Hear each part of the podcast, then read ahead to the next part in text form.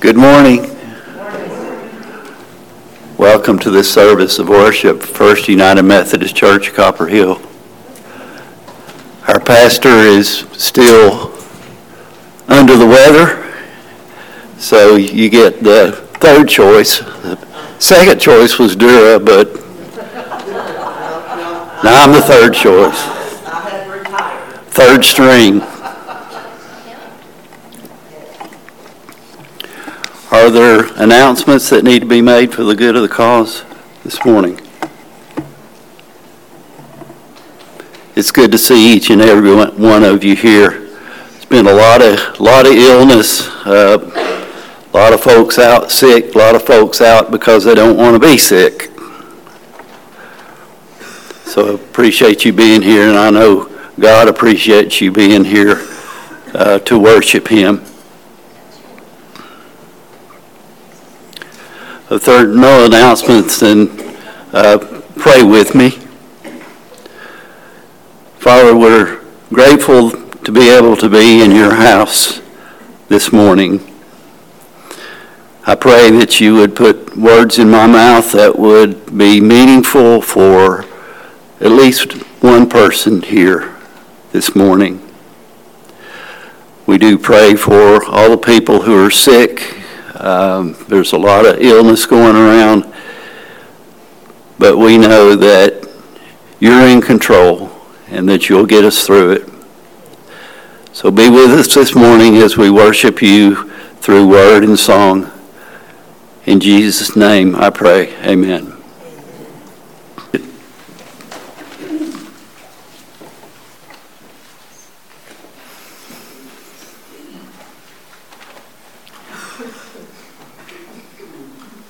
Heavenly Father, as the scriptures are opened, give us hearts and minds to receive what they say because we know it is your word. Amen.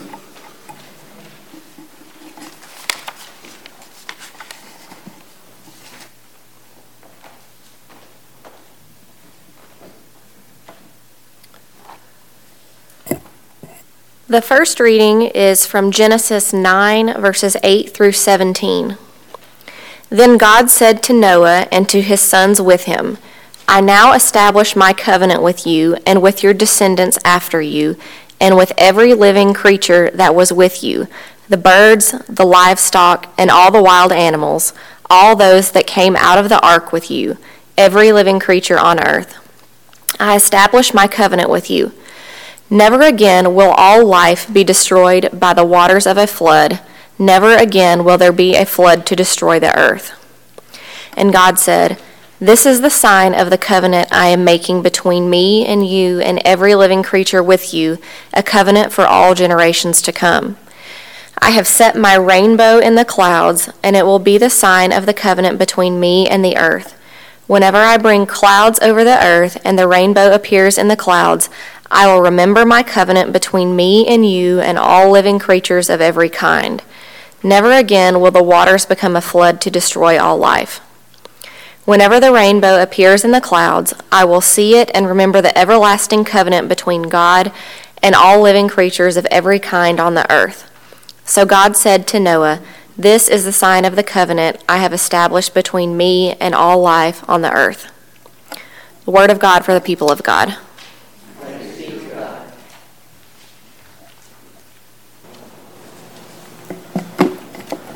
Portion of the Psalter for this morning is Psalm number 25. We'll read verses 1 through 10 responsively. You can find it at the top of page 757 in the hymnal.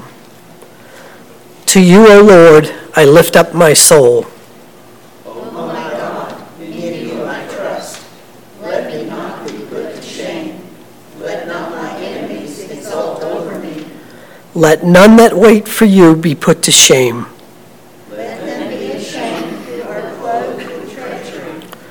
Make me to know your ways, O Lord. Teach me your paths. Lead me in your truth and teach me. For you are the God of my salvation. For you I wait all the day long.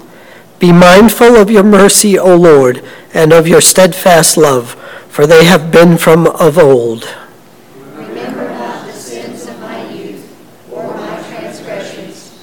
According to your steadfast love, remember me, for the sake of your goodness, O Lord. Good and upright is the Lord. Therefore, the Lord instructs sinners in the way, and leads the humble in what is right, and teaches them their way. All the paths of the Lord are steadfast love and faithfulness for those who keep the Lord's covenant and testimonies.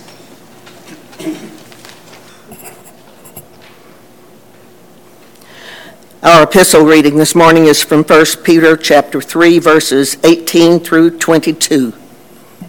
For Christ also suffered once for sins, the righteous for the unrighteous, to bring you to God.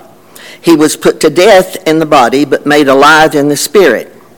After being made alive, he went and made proclamation to the imprisoned saints, to those who were disobedient long ago when God waited patiently in the days of Noah while the ark was being built.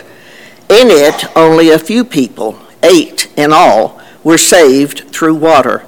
And this water symbolizes baptism that now saves you also, not the removal of dirt from the body, but the pledge of a clear conscience towards God.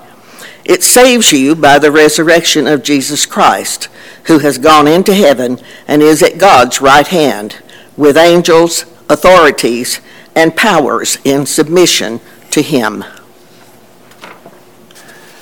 If you'll stand as you're able for the reading of the gospel. Mark 1, 9 through 15. At that time, Jesus came from Nazareth in Galilee and was baptized by John in the Jordan.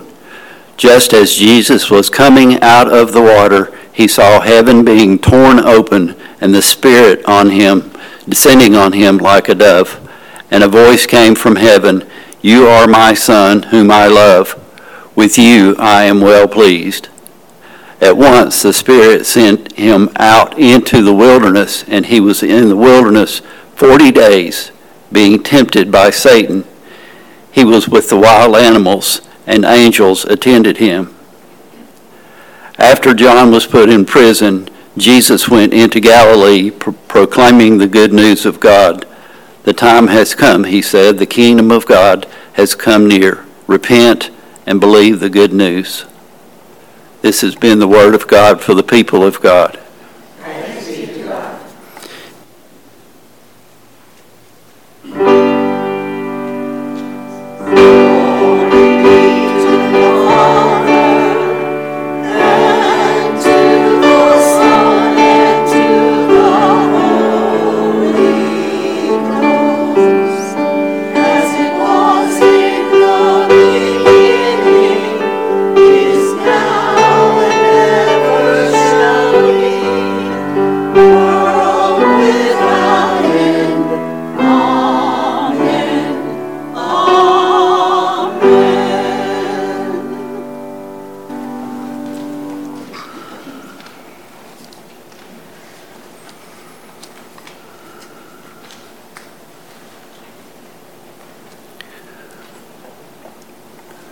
Message this morning is about Lent and baptism. A friend of mine who shall not be named was brought up in a different denomination than United Methodist. And he said the only thing he knew about Lent was it came out of the clothes dryer.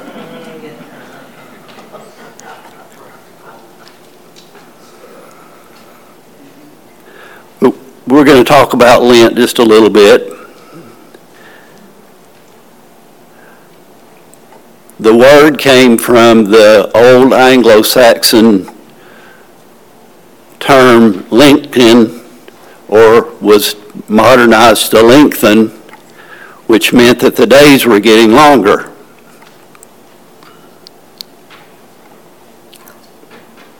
Course, if you're in the southern hemisphere, the days are getting shorter, so go figure. But I think at that point, pretty much the modern world was at that point was in the northern hemisphere. So Lent is 40 days from Ash Wednesday to Good Friday, excluding Sundays. So we're several days into Lent already. Lent was established by the Council of Nicaea in about year 325 or so. So that's why I wanted to do the Nicene Creed this morning. They came up with the 40 days that Jesus suffered in the wilderness after his baptism and applied it to the days leading up to his crucifixion and eventual resurrection.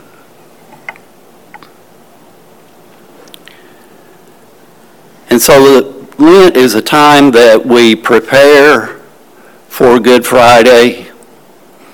It's a, it's a mournful time in terms of music. A lot of the music is in the minor key.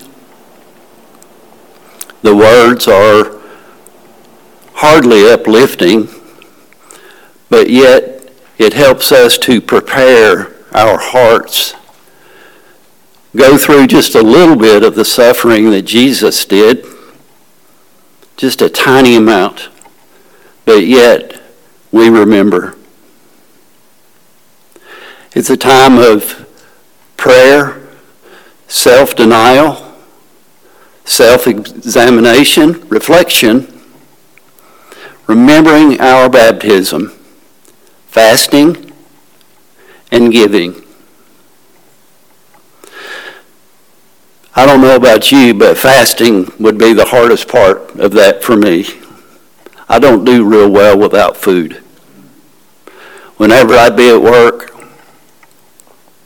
we'd be having a long day, a lot of emergencies, a lot of stress, and I could go without sleep. I might have been up all night working on a cow or a horse or something, but I'd be all right. But come lunchtime, if I didn't get to go home to Linda's kitchen for lunch, they better go get me something, or I was not going to be a nice person that afternoon.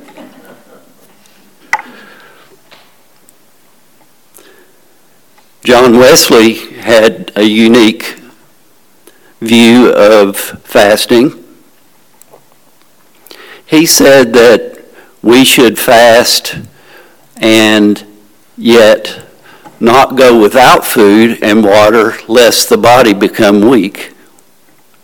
So eat a little less, drink a little less, use that time that you would normally prepare food and consume that food, additional time since it's less to, to pray and go through the other things self examination, reflection, remembering our baptism, and giving. So during this time, we focus, the time of Lent, we focus on our relationship with God. Growing up, and also now, there is the notion that one should give something up for Lent. I can remember that even when I was little. I think it started with the Catholic Church, but it's more mainstream now. And even to this day, if you go out to eat on Friday, what's always on the menu? Fish.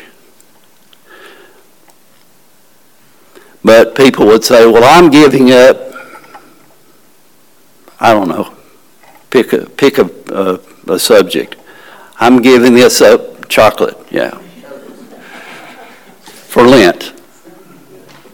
And so to me, it's sort of like a New Year's resolution, right? So if you, I heard the chocolate from the back.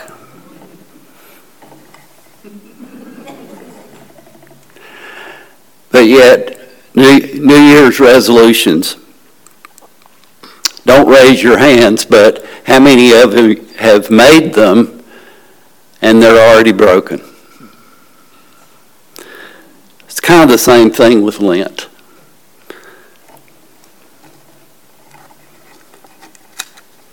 Fasting of food or drink, soda, social media, TV, shopping. Ooh.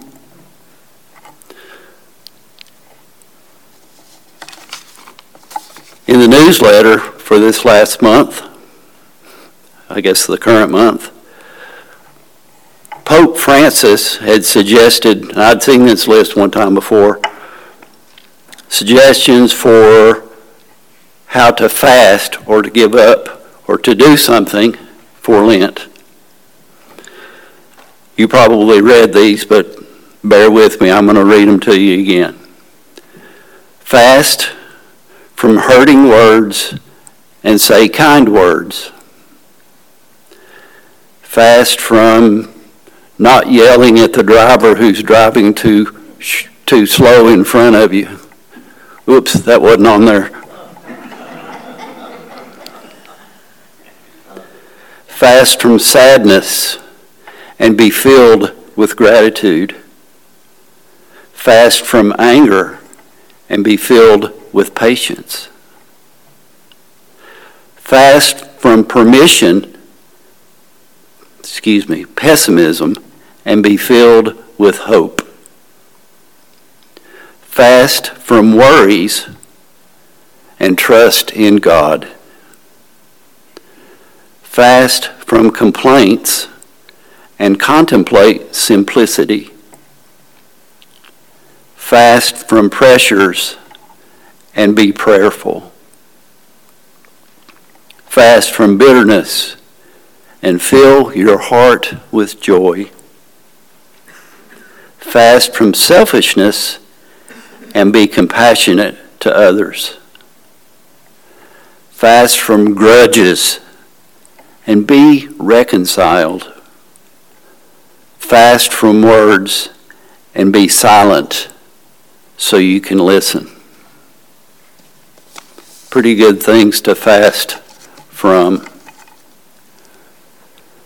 So during this time, we can also increase our spiritual discipline or spiritual gifts. Not necessarily increase them, but use them. I've talked about spiritual gifts several times over the years. We all have gifts, and yet sometimes that light of that gift we hide under the barrel or under the bushel basket. So as we remember our baptism, I don't remember my bad baptism. I was just an infant. Some of you may have been baptized as at an age where you do remember. But what we can remember from baptism is that it creates with God a covenant between us and Him. That prevenient grace that John Wesley talked about, the grace that's within us from that point on, usually an infant is maybe just a couple of days to a few weeks old. But if the baptism was done at 8 or 18 or 88, it doesn't matter. That prevenient grace is there. Then we move on to justifying and saving grace, but that's another topic for another time.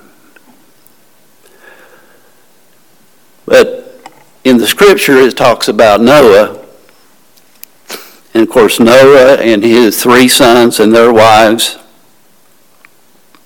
were the only one, Noah's wife and his, their sons and their wives were the only ones saved through the water. And Noah's righteousness saved him and his family.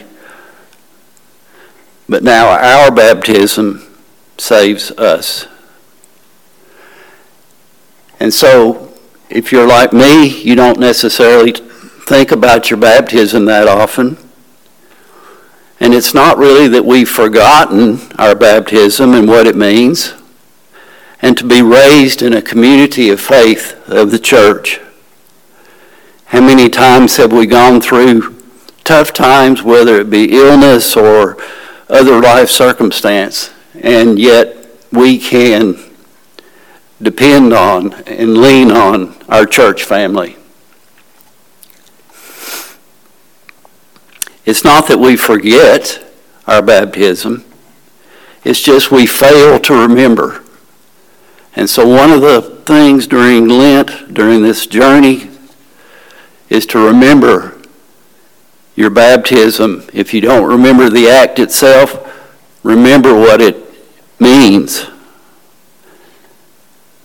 both then and now. It cleansed us of original sin and initiated the covenant with God, and we're admitted to a community of faith, which brings us hope and salvation through Christ Jesus.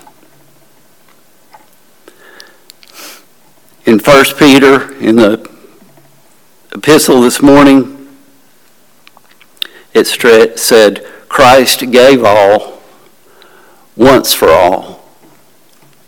It's just a tiny little piece of that, of that scripture. And so, what did Jesus give up for Lent? His life for us. So, as we go through this journey, these 40 days, as we reflect and contemplate and focus on our relationship with God, as we remember our baptism and what it means both then and now. It will help prepare us for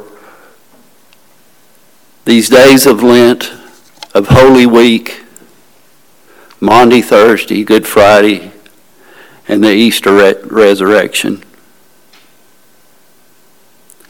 And I pray that Lent will be maybe a little more meaningful for you after hearing these words. Amen.